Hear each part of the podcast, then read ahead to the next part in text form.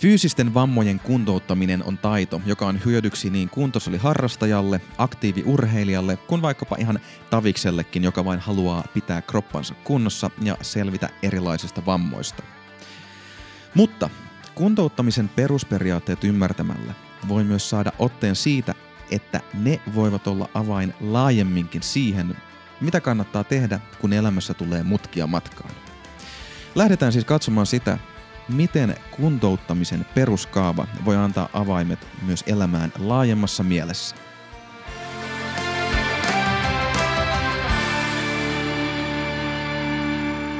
Tervetuloa Voimafilosofi-podcastin jakson numero 98 pariin. Minä olen Jonne Kytölä. Ja mukavaa, kun olet taas tänne ääniaaloille päätynyt.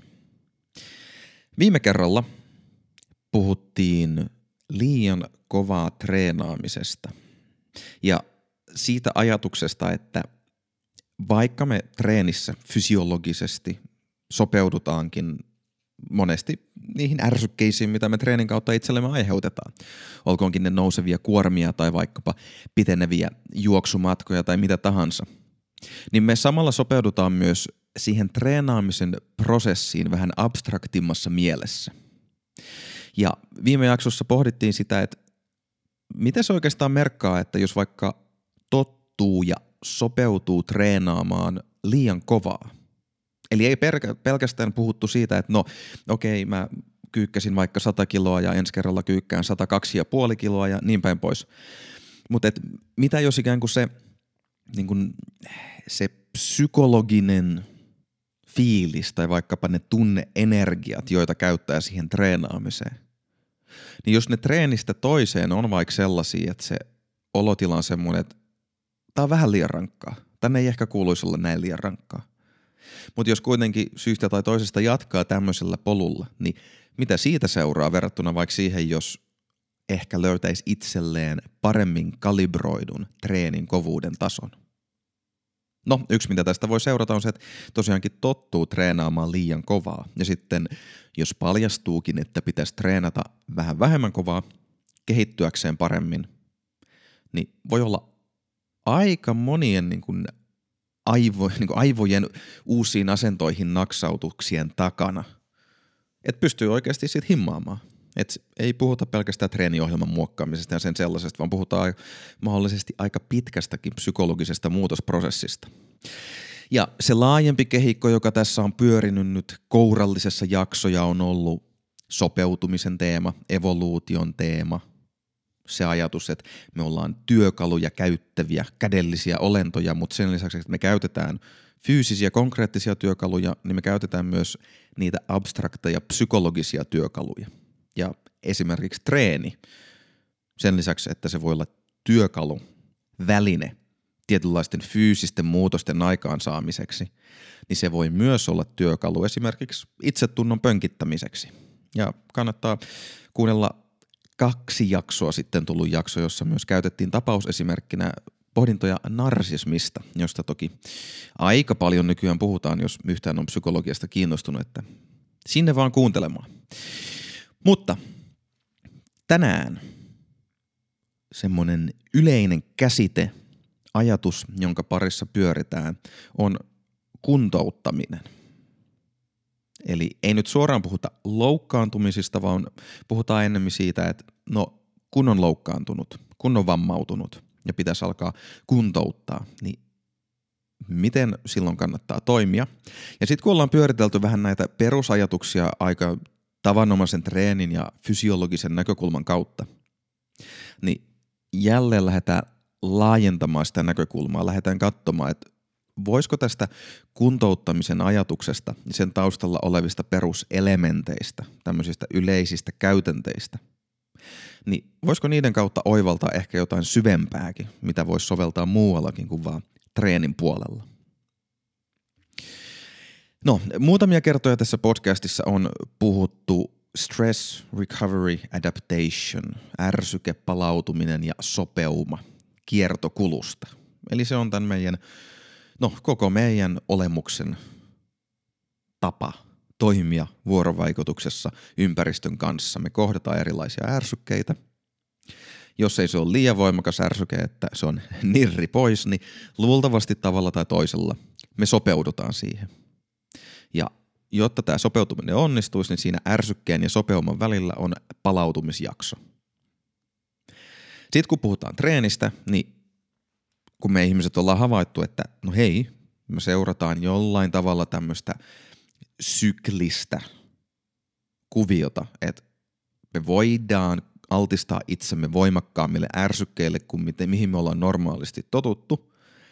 Ja sitten me voidaan saada niiden ärsykkeiden mukaisia sopeumia aikaiseksi, niin sitten me ollaan huomattu, että no hei, tämähän voi systematisoida tämän homman. Niin sitä kautta voi alkaa miettiä treeniohjelmointia. Sitä, sitä kautta voi alkaa miettiä kehon kuormittamista systemaattisesti, jotta saa vietyä ne sopeumat pidemmälle ja pidemmälle. Ja tästä tulee ajatukset ö, ylikuormittamisesta, progressiivisesta ylikuormituksesta, progressive overload. Tai niin kuin tässäkin podcastissa on toisinaan mainittu, niin nykyään puhutaan progressive loadingista.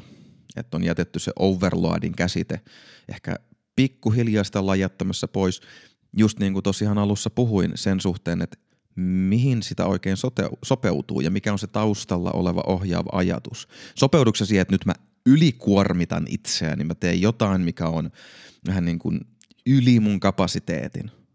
Se sana itsessään jo kätkee vähän semmoisen mentaliteetin, vaikka, vaikka mä tarkoitan, että jokainen, joka ajattelee progressiivista ylikuormitusta, niin tekisi sen jotenkin ylitse. Mutta se vähän kätkee sisäänsä semmoisen ajatuksen, että nyt pitää tehdä vähän enemmän kuin mihin pystyy. Ja sitten taas tämä progressiivisen kuormituksen, progressive loading käsite, niin se on vähän enemmän sitä mieltä, että hetkonen, hetkonen, ei se välttämättä ole se, että tarvii tehdä jotenkin äärirajoilla, vaan pitää enemmän löytää sellainen annostus sitä ärsykettä itselle. Kyykkyannostus tai juoksuannostus tai no vaikkapa kaloriannostus. Sitäkin voi ajatella siitä näkökulmasta, että tapahtuu suotuisia muutoksia ja että se tapahtuu sellaisella pitkäjänteisyydellä, millä saadaan ne toivotut muutokset aikaiseksi myös pitkällä aikavälillä, ettei se homma ala sakkaamaan vauhdilla. No, tämä ärsykkeen palautumisen ja sopeuman ajatus ja tämä progressiivisen kuormituksen ajatus on aivan elimellinen, erottamaton osa myös kuntouttamista.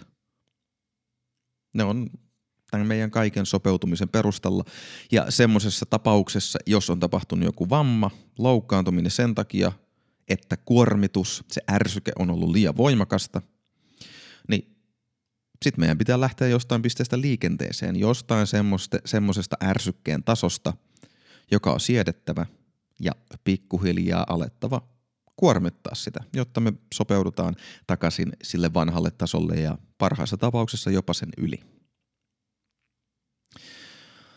Ennen kuin mennään katsomaan tuota varsinaista kuntouttamisen peruskaavaa, sitä, että mikä on se peruspolku, joka kuljetaan kuntouttamisessa läpi, niin mainittakoon nyt se, että mikä varsinaisesti aiheuttaa loukkaantumisia. Mitkä on ne yleiset asiat, mistä seuraa loukkaantuminen. Ja ihan perustasolla, no näitä ehkä voisi keksiä enemmän, mutta on kolme aika hyvää kriteeriä. Nopeus, arvaamattomuus ja yksipuolisuus. Nopeus ja arvaamattomuus on näistä semmoinen aika kiinteä parivaljakko. Että jos miettii monia urheilulajeja, missä voi joutua fyysiseen kontaktiin, puhuttiin sitten no, kamppailulajeista, ne nyt on ilmiselviä, mutta monet joukkueurheilulajit, missä ihmiset juoksee vauhdilla ja on riski törmätä ja suuntaa vaihdetaan nopeasti, niin ne on tilanteita, jossa liikennopeuksien takia ne liikkuvat massat, ne ihmisvartalot, liikkuvat raajat, vauhdilla vastaan tulevat, vaikka heitetyt esineet ja muut, niin niiden liikeenergiat on niin suuria, että ne pystyy ylikuormittamaan kehon rakenteet, kehon kudokset hyvinkin nopeasti, murto sekunneissa ja siinä sitä sitten olla. Liian nopea suunnanvaihto, väärästä suunnasta tuleva törmäys polveen vaikkapa jalkapallokentällä, niin siinä on nopeuden ja arvaamattomuuden elementit vahvasti. Nämä on tämmöisiä akuutteja vammoja, joita tätä kautta voi syntyä. Sitten vähän kroonisemmin, pitkällä aikavälillä syntyy yksipuolisuudesta johtuvia vammoja, rasitusvammoja. Et siinä ei ole välttämättä mitään yksittäistä asiaa, yksittäistä tapahtumaa, joka aiheuttaa sen vamma, vaan enemmän, että tehdään samaa juttua liikaa. Ja sitten ne kudokset, joiden varassa se toiminta on, niin ne ei pitkällä aikavälillä pysty palautumaan tarpeeksi. Ne ei pysty palautumaan edes sille normaalitasolle, eikä myöskään sopeutumaan paremmiksi, kestämään sitä ärsykettä. Ja sitten jossain kohtaa jotain menee rikki. Eli nopeus, arvaamattomuus ja yksipuolisuus on niitä syntipukkeja hyvinkin pitkälti, jos miettii sitä, että mikä aiheuttaa loukkaantumisen ja vammautumisen. Ja jos näitä periaatteita katsoo, näitä ideoita katsoo, niin niistä voi alkaa vähän käänteisesti päättelemään sitä, että mitä silloin tarvitsee tehdä, jos haluaa kuntouttaa jonkun vamman. Ensimmäisenä on tämmöinen lista vähän yleisemmistä periaatteista, mutta katsotaan sitten vähän käytännössä, mitä se voi merkata. Niin ihan ne kaksi pitää aloittaa jostain tosi yksinkertaisesta. Se on perusperiaate. Aloitetaan jollain yksinkertaisella ja ajan mittaan edetään monimutkaisempiin asioihin. Toinen tärkeä periaate on, että edetään hitaista asioista nopeisiin. Kolmantena aloitetaan matalilla voimilla ja ajan mittaan lisätään voiman tuottoa. Neljäntenä, jos puhutaan vaikkapa kestävyydestä, niin aloitetaan lyhyellä matkalla ja edetään kohti pitkiä matkoja. Viidentenä, jos on joku tämmöinen lihasvamma tai no oikeastaan mikä tahansa liikevamma, niin pääsääntöisesti voi olla aika fiksua aloittaa symmetrisillä kahden raajan liikkeillä. Jos on polvivamma, niin pikkuhiljaa aloittaa jostain kahden jalan symmetrisessä asennossa tehtävistä kyykyistä ja pikkuhiljaa siirtyä enemmän semmoisiin, missä ollaan täysin sen loukkaantuneen, no tässä tapauksessa jalan varassa. Ja viimeisenä, niin kuin mainittiin jo, niin se kuudes periaate on, että sitä kuormitusta täytyy ajan mittaan lisätä, koska myös vammautuneena on tärkeää, että aletaan mahdollisimman nopeasti, mutta ei kuitenkaan typerän nopeasti, aletaan saada sellaista ärsykettä, joka mahdollistaa sen palautumisen ja niiden toivottujen sopeumien kehittymisen. No hyvä, noin on tommosia vähän jälleen abstraktimpia periaatteita, mutta ihan käytännössä ne, elementit toteutuu näissä peruskuvioissa, jos miettii, että sanotaan nyt vaikka, että se polvi on mennyt mäsäksi. Mitä se ikinä sitten tarkoittaakaan? Ei nyt mennä tarkemmin siihen, että miten eri vammoja pitää kuntouttaa, mutta polvessa on jotain häikkää, nyt sitä ei voi käyttää niin kuin normaalisti ja oletetaan nyt, että se ei ole sellaisella tavalla mäsänä, että sille pitäisi oikeasti tehdä jotain erittäin radikaalia, jotain isoa leikkausta tai jotain muuta. Niin ihan ensimmäisenä on akuutti lepo. Et just nyt on tullut niin iso ärsyketälli, että se meni sen sopeutumistason yläpuolelle, mikä mulla oli, ja tästä seurasi vamma. No, nyt mun pitää leputtaa hetki. Jos vaikkapa siellä on turvotusta ja voimakasta kipua ja muuta, niin ei sen kanssa nyt kantsin lähteä ihan suoraan huitelemaan sit sinne kuntoutushommiin, vaan parempi ottaa vaikkapa muutamia vuorokausia, että se tilanne helpottaa. Ja by the way, minähän en ole fysioterapeutti tai lääkäri tai muu, niin nämä on tällaisia yleisiä pohdintoja ja neuvoja. Tämä ei ole lääketieteellistä, lääketieteellistä opastusta, jota, johon kannattaa sitten vedota, että se tyyppi podcastissa neuvoi näin ja asiat meni pieleen. Mutta joo, niin akuutti lepo. Ja sitten ihan ensimmäisenä, mitä tehdään, on, että aletaan etsiä liikeratoja takaisin. Vammautunut polvi, niin pystyykö sitä liikuttelemaan? Pystyykö mä vaikka omalla kädelläni auttaen liikuttamaan mun polvea sen täyden liikeradan läpi? Saanko mä sen ojennettua täysin sen polven, vaikka ilman lihasvoimaa, ilman sen jalan omaa lihasvoimaa, saanko mä liikutettua mun kädellä sitä? Täyteen ojennukseen, meneekö se takareisi pohkeeseen, saanko mä täyteen koukistukseen sen jalan? Niitä aletaan tutkia ja pikkuhiljaa jumpata totuttaa sitä. Ja tässä on jo ensimmäinen ärsyke, jota sille tarjotaan. Hei, kuules nivel, pääsetkö sä nyt takas siihen normaaliin liikerataan? Sitten aletaan lisäämään kuormaa, koska tässä kohtaa ollaan vielä liikuttu aika hitaasti, mutta liikerata on jo palautunut, niin voidaan pikkuhiljaa alkaa lisäämään kuormitusta. Tässä tapauksessa se voi tarkoittaa sitä, että kevennetyistä liikkeistä sanotaan vaikka, että menit kuntosalille ja aloit käyttää jalkaprässiä, jossa on hyvin kevyt tyhjä kelkka ilman lisäpainoja. Se kelkka, mihin siis lisätään painot. Että se on hyvin kevyt. Pikkuhiljaa se alkaa sujuu ja muutamien päivien tai ehkä muutaman viikon päästä sit sujuukin jo pikkuhiljaa kehonpainokyykky. Voi olla, että se ei vielä suju täysin, että pitää palata vähän sinne, että no kehonpainokyykys, otetaan askel taaksepäin ja palataan vähän sen liikeradan hakemiseen. Ehkä se on niin iso kuorma, että se liikerata ei ole vielä ihan kuosissa, mutta tässä pelataan pikku niin kuin jonkin verran aikaa.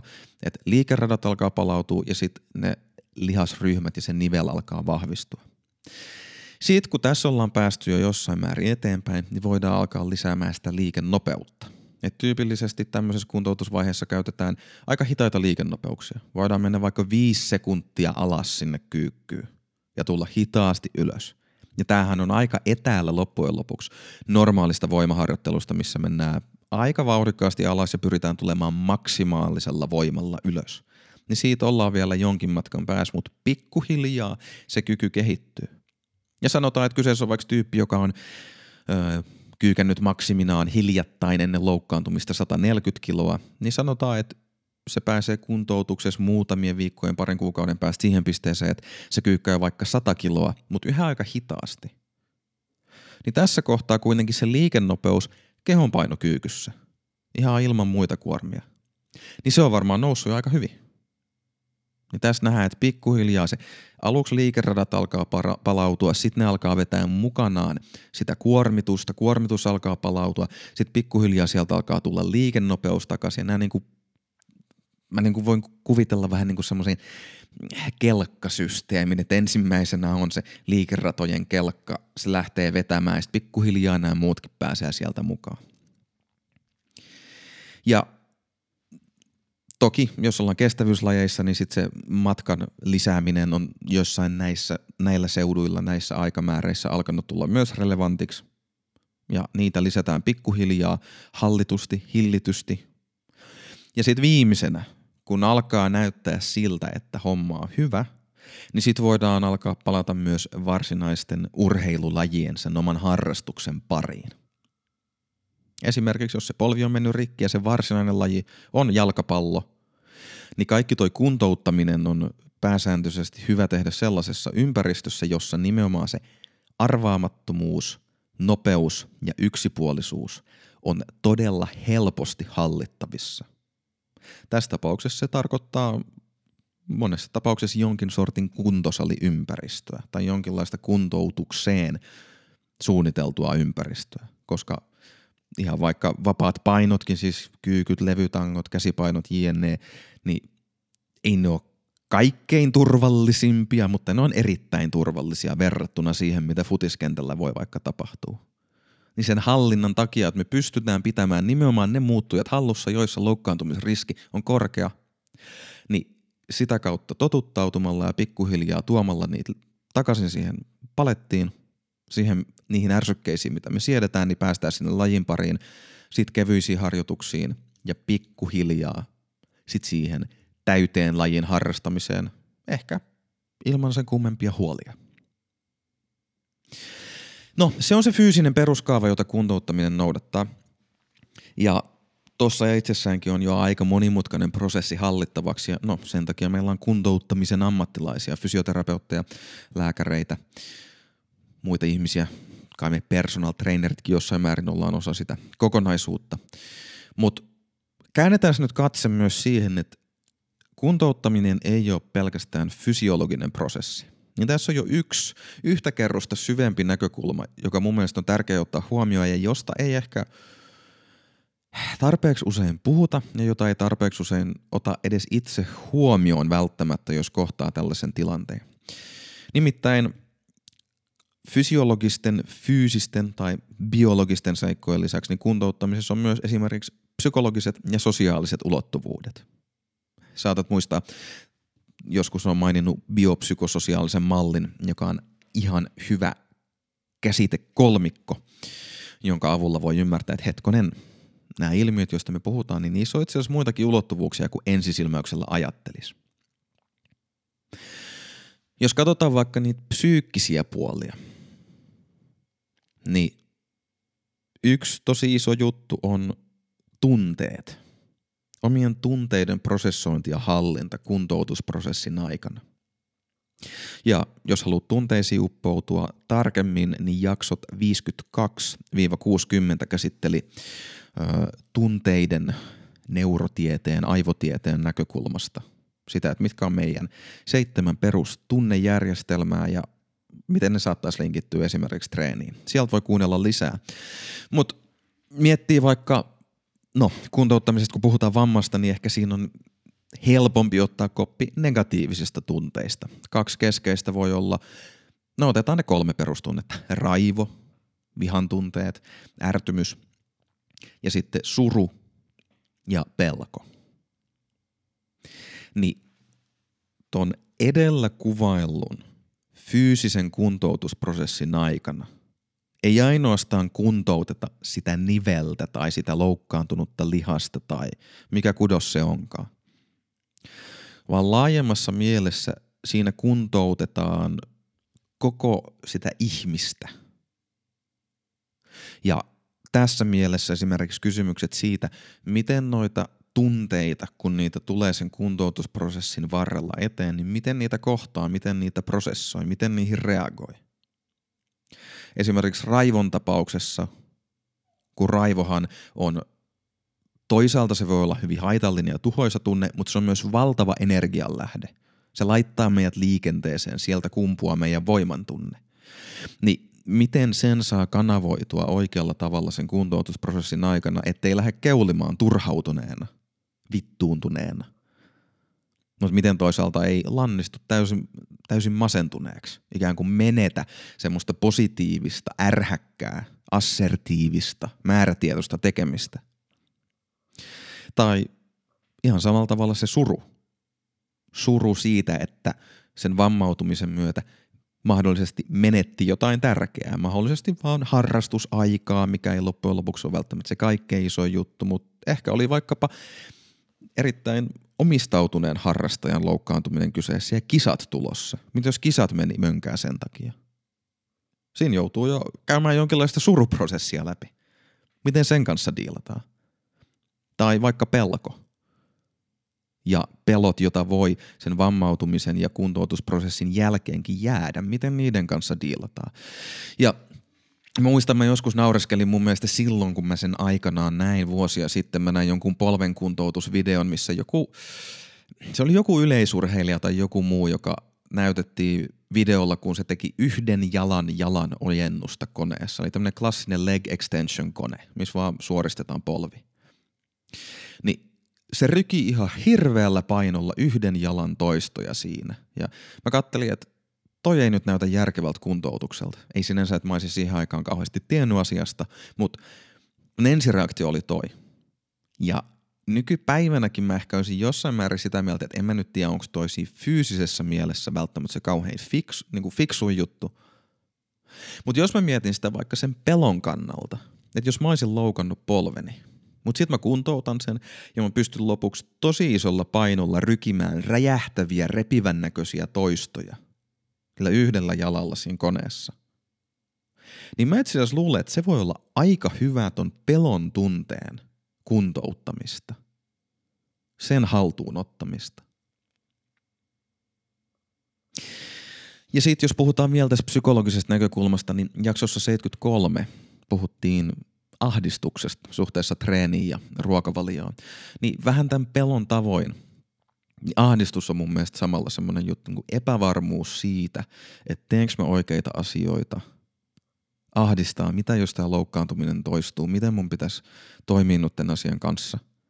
Niin sekin on kanssa aika semmoinen viheliäinen psykologinen energia, joka voi ottaa otteen meistä ja ajaa meidät katastrofiajatteluun, lannistumiseen, moniin muihin negatiivisiin ajatuskierteisiin, joista on vaikea päästä irti. Ja ne voi ylläpitää sitä niin kuin kuntoutusprosessia paljon kauemmin kuin olisi ehkä tarvis. Niin samalla tavalla se on mun mielestä hyvä ottaa huomioon.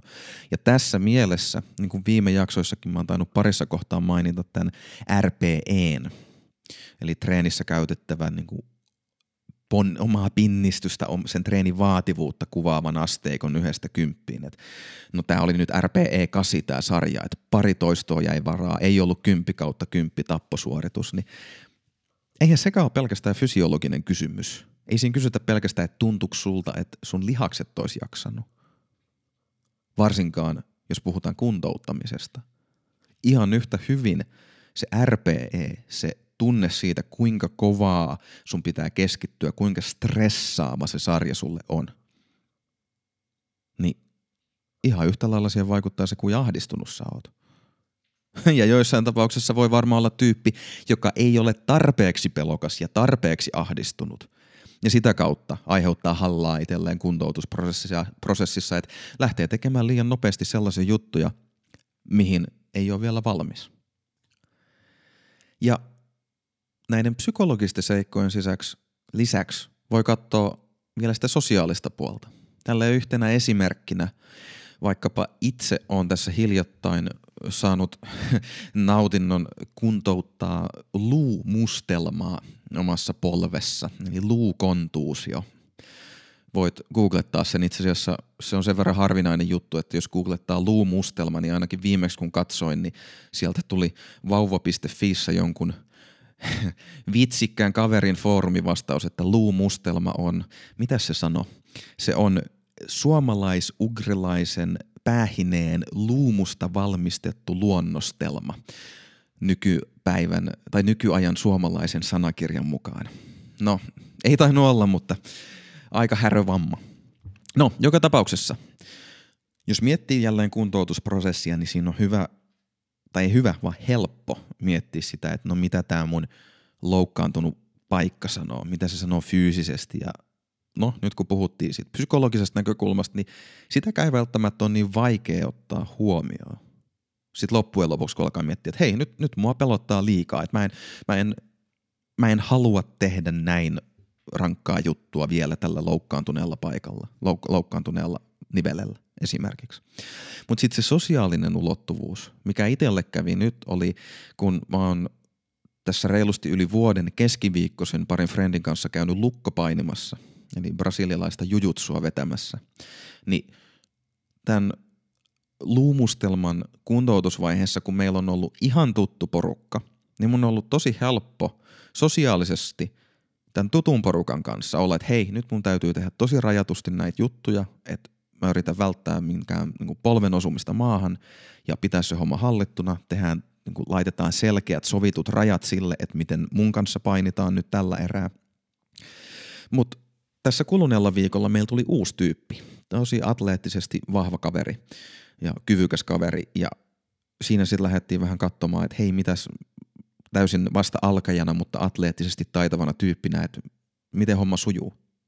Niin mä huomasin heti, että tämä niinku sosiaalisesti vähän uudempi tilanne tai semmoinen, mikä ei ole itselle niin tyypillinen painiessa, niin se itse asiassa innosti mua sillä tavalla, että mä aloin jo tekemään vähän juttuja, mä aloin näyttämään, että hei tämmöistä sujuu, niin kuin näin voidaan tehdä ja niin päin pois ja kappas vaan. Polvi oli vähän ärtyneempi painin jälkeen, kun mä olisin halunnut. Niin tässä mielessä – se niin kuin kuntoutus se ei ole kiinni vaan siinä fyysisessä muutoksessa, vaan ihan yhtä lailla osa sitä kuntoutusprosessia. Samalla tavalla kuin voidaan kysyä siitä, että no onko se sun polvi valmis nyt siirtymään kehonpainokyykystä kuormattuun kyykkyyn tai kehonpainokyykystä symmetrisestä niin yhden jalan askelkyykkyihin esimerkiksi. Niin ihan yhtä lailla voi kysyä, että oletko sinä sun kipeän tai vammautuneen polvinivelesi kanssa – kuntoutuksessa siinä vaiheessa, että oot valmis tällaiseen sosiaaliseen vuorovaikutukseen sen urheilun tai sen lajin kontekstissa? Et välttämättä. Ja tässä periaatteessa, vaikka se loppujen lopuksi onkin sit se fyysinen toiminta, mikä sen mun polven sai ärtymään, niin se mikä siinä oli se katalyytti, se mikä sen aiheutti oli se, että mä en ollut itse asiassa niin skarppina sen kanssa – miten se vaikutti mun niihin tunneenergioihin se uusi sosiaalinen tilanne. No okei. Nämä kelat on nyt sellaisia, jotka on yhä lähestynyt tätä koko kysymystä vammautumisesta ja sen kuntouttamisesta, sen vamman, niin siitä näkökulmasta, että se on vaikka joku akuutti vamma tai voisi olla se krooninenkin vamma, mutta et se on vähän niin kuin yksittäinen tapahtuma, jossa on jotain mennyt pieleen, ainakin tämmöisen akuutin vamman tapauksessa. Mutta sitten yksi tällainen laajempi perspektiivi, joka mun mielestä on vaikuttanut, kun mä oon tätä kelaillut, niin aika hedelmälliseltä, on alkaa pohtia näitä loukkaantumista, loukkaantumisen riskiä nostavia tekijöitä niin jotenkin laajemmasta näkökulmasta, eli tätä nopeutta, arvaamattomuutta ja yksipuolisuutta. Ja tämän laajuudella mä tarkoitan sitä, että toisaalta voi miettiä, että sellainen tilanne on nopea, missä vaikka ihmiset juoksee ja törmää toisiinsa. Mutta se riippuu aika paljon näkökulmasta, että mitä pitää nopeana. Koska ihan yhtä lailla, jos on tyypillistä vaikka voimaurheilijan, sanotaan, että voimaurheilijan tyypillinen kehityskaari, että jossain 8-10 vuoden kohdalla. Mä en itse asiassa ole varma, pitääkö sitä paikkaansa, mutta se voisi olla jotain tota luokkaa. Että 8-10 vuoden kohdalla henkilö voi saavuttaa voimahuippunsa. Ja toki ehkä hitaampien lajien niin kuin ihan perusvoimanoston kanssa, missä on hitaammat nostot ja semmoista nuoruuden kimmoisuutta ja räjähtävyyttä ei välttämättä tarvita niin paljon, niin se voi olla vaikka 20 vuotta, että saavuttaa sen huippunsa. Niin tässä tapauksessa sitten se kysymys siitä, että mitä tarkoittaa nopea 20 vuoden aikakontekstissa, niin sehän muuttuu. Silloin ei puhuta tosiaankaan sekunnin murtoosasta, vaan viisi vuotta huipulle verrattuna 20 vuoteen omalle huipulle, niin se on jo tosi nopea. Se on neljä kertaa nopeampi. Niin mun mielestä tämä avaa jo mielenkiintoisen kysymyksen siitä, että voiko itse asiassa tätä kuntoutuksen ajatusta ja loukkaantumis, loukkaantumisen riskin ajatusta soveltaa tälleen esimerkiksi just pidemmän aikavälin kontekstissa. Jaksossa 64 nimittäin, kun puhuin tuosta urheilijan ja urheiluharrastuksen pitkän aikavälin kehityksestä, niin yksi teema, mistä siinä puhuttiin, oli se, että keskimäärin näyttää siltä, että jos haluaa menestyä jossain urheilulajissa päästä oikeasti huipulle, niin pääsääntöisesti silloin kannattaa olla aika maltillinen ja aloittaa todella monipuolisesta liikunnasta, jossa ne biologiset, psykologiset ja sosiaaliset perustaidot, mitä urheiluun ja myös siihen kuuluvaan vuorovaikutukseen muiden kanssa kuuluu. Ja sitten ajan mittaan vuosien, jopa vuosikymmenen tai parin kuluessa, alkaa vasta sitten yksityiskohtaistaa sitä omaa harjoittelua, erikoistua siihen, missä haluaa olla huipulla. Ja sehän on aika tyypillistä, että monet huippurheilijat on nuoruudessa, lapsuudessa harrastaneet ihan valtavasti eri liikuntalajeja. Tai sitten jos miettii ihan perusliikunnallisia tyyppejä, niin niillä on lapsuudessa paljon ollut pihaleikkejä ja muuta. Ja vaikka sellainenkin juttu, jos miettii meidän koko nykyyhteiskuntaa, meidän fyysistä kulttuuria ja minkälaista muutosta se on muutamassa sukupolvessa, minkälaisen muutoksen se on läpikäynyt niin siinä on myös tapahtunut se, että se laaja perusta on rapistunut, koska meidän fyysisestä elämästä on tullut paljon erikoistuneempaa. Paljon koulussa istumista, paljon tietokoneella istumista, paljon kännykällä seisoskelua ja istumista ja paljon toimistolla istumista. Siis me ollaan hyvin, monet on hyvin erikoistuneita. Se, että se ikään kuin heidän lajinsa on istumatyö –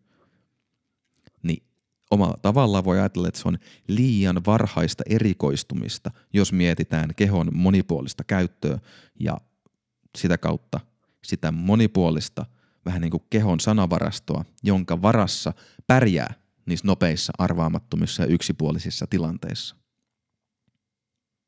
Niin tässä mielessä nopeus ei olekaan enää siellä pelikentällä pelkästään, vaan se nopeus voi olla kiirettä ja nopeaa voitonhalua – halua erikoistua nopeasti.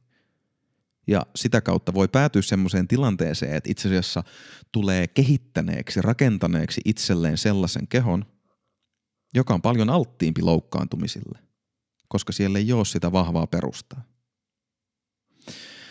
Sitten samalla tavalla arvaamattomuus. Se, että on yksityiskohtaisella tasolla, siellä pelikentällä, nopeita suunnanmuutoksia, arvaamattomia onnettomuuksia, niin jälleen laajemman aikavälin kohdalla. Sehän voi olla vaikka, että on 12 viikon treeniohjelma ja sitten yhtäkkiä muuttaa sen. Ei se varsinaisesti ole se joku yksittäinen tapahtuma, vaan se, että se tekee, jonkun ihan radikaalin muutoksen omaan treeniohjelmaan ja kroppa ei ole ehtinyt varautua siihen. Ja sitä kautta seuraa loukkaantuminen. Tai vaikka se, että vaihtaa lajia ihan pystymetsästä. Sanotaan, että on vaikka nyrkkeily koko ajan. Ja sitten yhtäkkiä, no mikä olisi hyvä vastakohta nyrkkeilyssä nyt on aika monipuolista kamaa, mutta no vaihtaa vaikka lukkopainiin.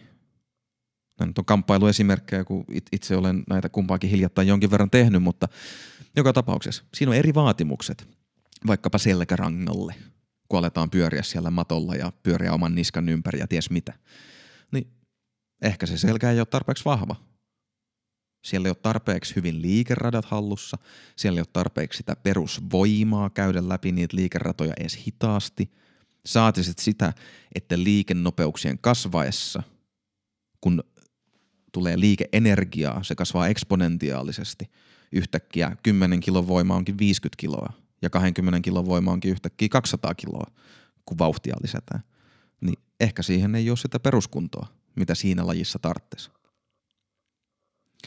Ja samalla myös tähän arvaamattomuuden pointtiin liittyy se, että kun jos on se kauhean kiire erikoistua ja harjoitella, niin kauheassa kiireessä ei ehdi kultivoida, kehittää sellaisia taitoja, iskostaa omaan selkärankaan semmoisia turvallisia ja hyviä lajille ominaisia perusreaktioita, joiden varassa ne nopeat ja arvaamattomat tilanteetkin pysyy paremmin hallussa. Ja jos taitoista muuten mieli kuunnella lisää, niin jakso 81 sopii siihen aika hyvin. Viimeisenä se yksipuolisuus. Niin jälleen se laajempi perspektiivi. Yksipuolisuus voi toki olla jopa yhden treenin ongelma, jos sä nyt päätät, että sä menet tekemään viideksi tunniksi sun vasemmalla kädellä hauiskääntöjä. Niin paljon kuin irtoa. Niin mä luulen, että on käytännössä jo pientä loukkaantumista vastaavat jumit aika hemmetin kauan luvassa, jollei varsinaista semmoista selkeämpää loukkaantumista tapahdu siinä. Et se on vain yksinkertaisesti liikaa, yksipuolista rasitusta.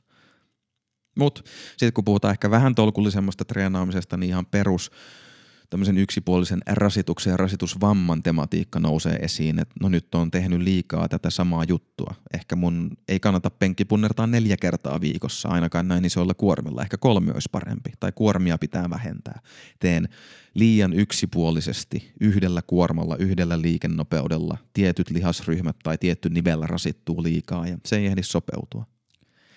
Ja tämä yksipuolisuuden teemahan on tosi lähellä sitten tuohon nopeuden kysymykseen yhteydessä, että jos on kauhean kiire erikoistua, no erikoistuminen tarkoittaa sitä, että sä tulet hyväksi joko yhdessä tai tosi rajatussa määrässä asioita, kehität niissä sun taitos huippuu ja sitä kautta sä otat sen riskin, että tästä yksipuolisuudesta seuraa rasitusvammoja.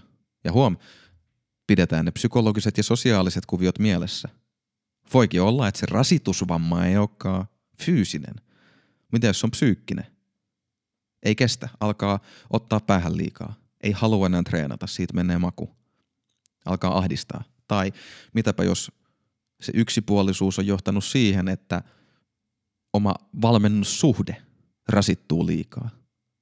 Ja sitten se ihmissuhde, jonka varassa se harjoittelu toimii ja voisi pitkäjänteisesti edetä vuosikausia, niin ehkä se ylikuormittuu. Ehkä yksinkertaisesti te kyllästytte toistenne pärstöihin ja sitten ei enää homma pelitä. No, ja otetaan vielä sitten tällainen yleismaailmallisempi perspektiivi. Tässä ollaan pyörittänyt tämän treenaamisen ympärillä. Nimittäin mun mielestä tämä kuntoutuksen ajatus, tämä jotenkin toimii aika hyvin metaforana elämällä jotenkin laajemminkin. Et jos miettii semmoisia tilanteita, missä elämässä tulee kunnon tälli vastaan tai iso muutos. Oli se sitten työpaikan vaihto tai no, ehkä sai potkut tai parisuhde loppuu. Jätti kumppaninsa tai vaihtoehtoisesti tuli jätetyksi. Niin eikö nämä omalla tavallaan ole niin vammoja? Tai näitä voi ajatella vammoina. Ja jos miettii vaikka, no työpaikastakin duunista voisi keksiä esimerkkejä, mutta jotenkin sitten parisuhde on mun mielestä ihan hyvä esimerkki, että no mitä kantsii tehdä? No ehkä akuks, al, aluksi akuutti lepo voisi olla ihan hyvä ajatus. Sitten pikkuhiljaa, että hei, no ehkä, ehkä rakkaus voisi voittaa taas, pitäisikö vähän alkaa niitä niin kuin parisuhteen deittailun ja muun liikeratoja alkaa ottaa haltuun. Että hei, miten, mites nyt taas joku tyyppi kutsuttiinkaan ulos? Miten mä en ole ihan idiootti, kun mä puhun jollekin tyypille ja on kiinnostunut siitä. Ja sitten pikkuhiljaa lisätä kuormituksen tasoa, viettää enemmän aikaa jonkun kivan tyypin kanssa, tutustua siihen paremmin. Mahdollisesti sitten, kun hommat alkaa sujua, niin sitten voidaan tuttuja asioita, kun yhteiset taidot on kehittynyt, osataan tanssia ja enää törmäillä toisiin niin usein kömpelösti, niin nopeutta voi alkaa lisäämään ja pikkuhiljaa se parisuhteen oma laji oma urheilulaji, se, että mikä, mistä siinä on kyse, niin se alkaa sitten kehittyä ja siinä pääsee vauhtiin. Mutta ihan samalla tavalla, eikö ne ole sitten niitä niinku nopeutta, arvaamattomuutta ja yksipuolisuutta? Puhuttiin sitten parisuhteesta tai vaikka työelämästä, mitkä siellä ajaa näihin, no ehkä ennemmin psykologisiin ja sosiaalisiin tai no joissain tapauksissa vaikka taloudellisiin vammoihin. En mä tiedä, sitä voisi mun mielestä pohtia. Mutta hyvä, tässä alkaa olla jakso pulkassa.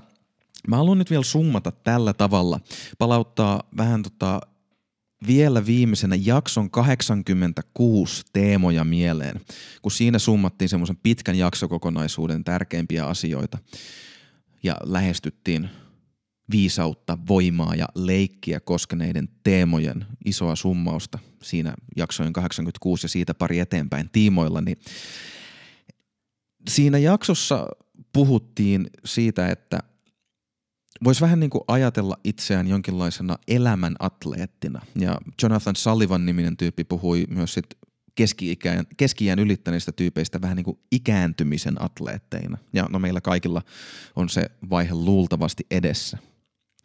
Ja siinä mielessä jotenkin tämä kuntouttamisen ajatus on mun mielestä tosi hyvä. Että niin kun, oli se sitten liikuntaharrastus tai metaforan tasolla elämässä joku tilanne laajemmin, niin jotenkin se ajatus, että päästään sieltä perusliikeratojen kautta voimaan käsiksi, niin se on jo hyvä. Ja niin kuin siellä jaksossa aikanaan puhuttiin, niin tämä voima – on se perusta, jonka avulla me voidaan päästä paremmin käsiksi yhteiseen vuorovaikutukseen, meidän oma toimintakyky paranee. Ja sitä kautta, kun me päästään vuorovaikutukseen, me päästään siihen käsiksi, mikä on kivaa, hauskaa, mielekästä ja milloin me tehdään meidän paras duuni, nimittäin leikki. Leikki, jossa me päästään floatilaan, leikki, jossa meillä tulee sellainen olo, että me kehitytään ja parhaimmassa tilanteessa me kehitytään, kehitytään muiden kanssa yhdessä – niin kaikki tämä jotenkin pohjautuu siihen, että meillä ei ole jotain akuutteja fyysisiä, psyykkisiä tai vaikka sosiaalisia vammoja. Ja jos niitä on ollut, niin me ollaan osattu kuntouttaa ne. Ja, voimafilosofin näkökulmasta se iso polku tässä oli sit voimasta leikkiin ja leikistä viisauteen.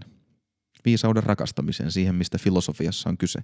Että kun meillä on mahdollisuus hedelmälliseen vuorovaikutukseen, flow-tilan ja yhteisen leikin kautta, niin sitä kautta me voidaan alkaa tekemään viisaita valintoja. Ja jos tämä nyt tuntuu menevän ihan yli hilseen, niin palaapa sinne jaksoon 86. Sieltä oikeasti nämä teemat alkaa avautua ja sieltä voi jäljittää, miten niistä on aiemmissakin jaksoissa puhuttu. Ja tätä myöten kerron vielä sen, että seuraavassa jaksossa, jaksossa 99, nyt kun ollaan puhuttu kuntouttamisesta ja siitä, että se on vertauskuva laajemminkin elämälle tietyssä mielessä, niin hypätään taas siihen yhteen aiheeseen, josta on aiemmin puhuttu nimittäin rakkauteen. Kyllä hitto soikoon tässä ennen jaksoa sata, niin minä aion puhua vielä siitä, vaikka niin kuin sanonta kuuluu, rakkaus on ruma sana. Eli ensi kertaan. Kuullaan sitten.